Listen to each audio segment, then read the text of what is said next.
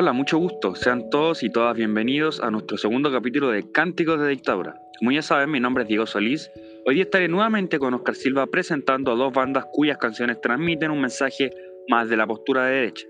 Posteriormente lo relacionaremos con el tema de la Guerra Fría. Los invitamos a escuchar con atención, esto acaba de comenzar.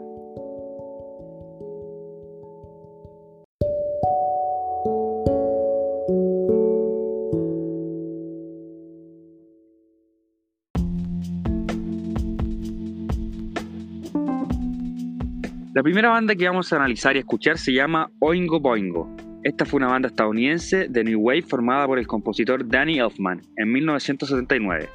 Oingo Boingo surgió de una compañía teatral de arte surrealista, The Mystic Knights of the Oingo Boingo, fundada en 1972 y dirigida por el hermano de Danny Elfman, Richard Elfman. La banda era conocida por la energía de sus conciertos en vivo, por su música experimental y bastante controversial pues una de sus canciones era una crítica política en contra del partido de izquierda y una oda al capitalismo. Estaríamos hablando de la canción titulada Capitalism, que a continuación escucharemos.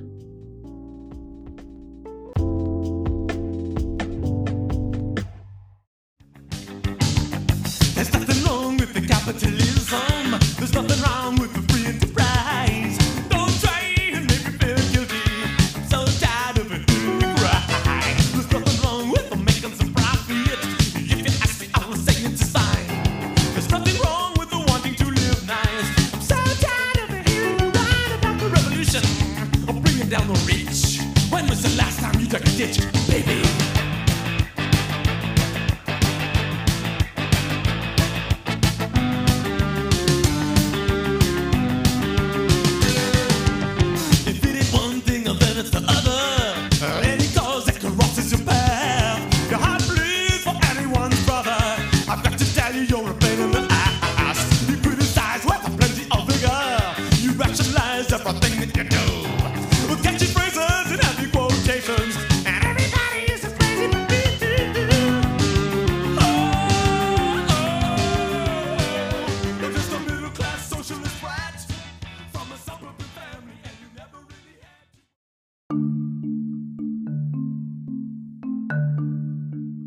Hola, ¿qué tal? Como ya saben, mi nombre es Oscar Silva y hoy me voy a encargar nuevamente de analizar el significado lírico y contexto de producción de la canción que acabamos de escuchar.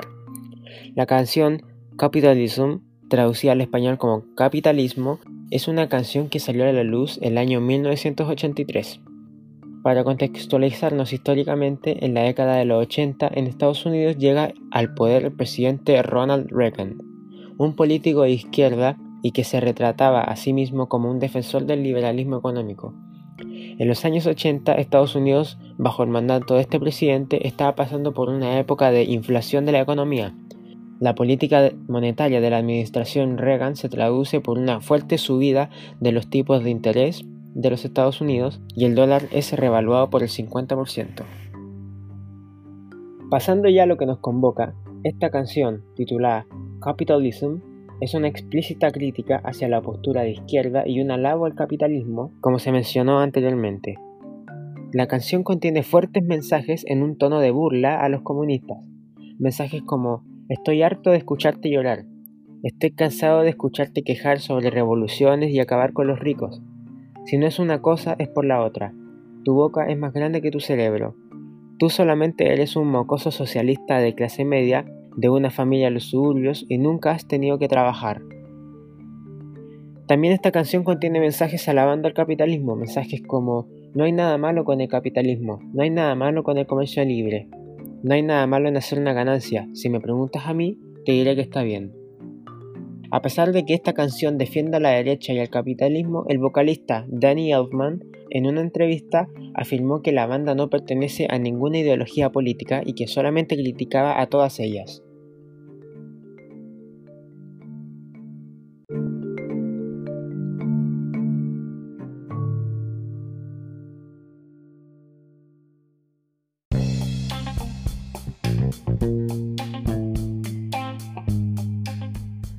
La siguiente banda que vamos a analizar y escuchar se llama Pink Floyd. Una banda de rock británica fundada en Londres en 1965. Es considerada un ícono cultural del siglo XX y una de las bandas más influyentes y aclamadas en la historia de la música. Obtuvo una gran popularidad gracias a su música psicodélica que evolucionó hacia el rock progresivo y rock sinfónico con el paso del tiempo. Es conocida por sus canciones de alto contenido filosófico, la experimentación sónica, las innovadoras portadas de sus discos y sus elaborados espectáculos en vivo. En esta oportunidad analizaremos junto a Oscar el contenido lírico de la canción Money, así que los invitamos a escuchar y prestar atención a esta muy buena composición musical.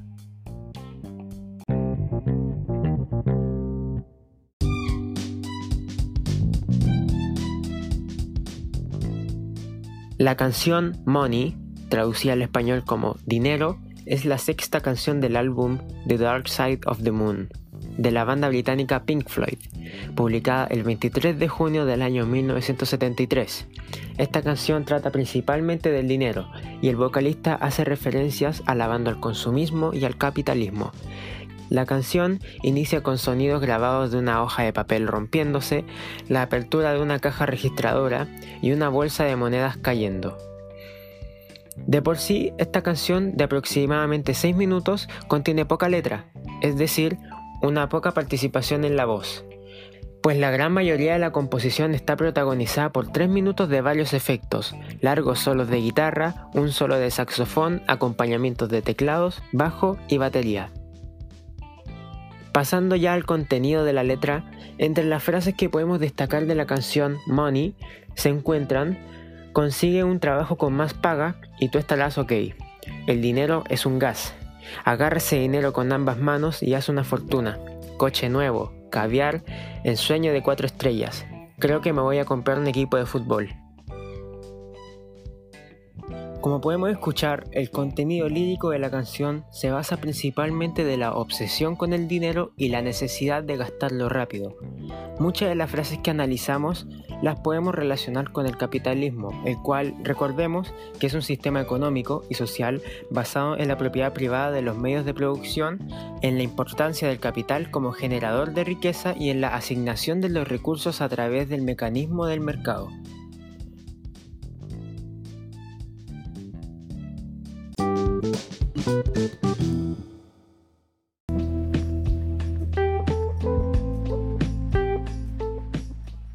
Luego de haber escuchado estas dos canciones, lo único que nos queda por hacer es relacionarlas con el periodo de Guerra Fría. Después de este enfrentamiento, mientras la Unión Soviética luchaba con expandir su ideología socialista, la superpotencia de Estados Unidos lidiaba con conseguir que los gobiernos latinoamericanos rompieran relaciones con la URSS. Y lo consiguieron. Estados Unidos fue una gran influencia y ejemplo para otros países para que estos surjan económicamente así como consecuencia dejando a gran parte de Latinoamérica y el mundo bajo un sistema económico capitalista.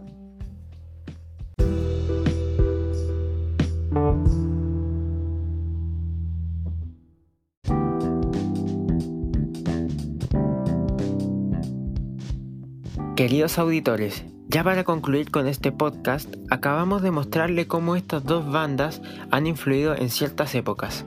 A través de la música, estas bandas nos mostraron sus preferencias políticas, económicas y sociales.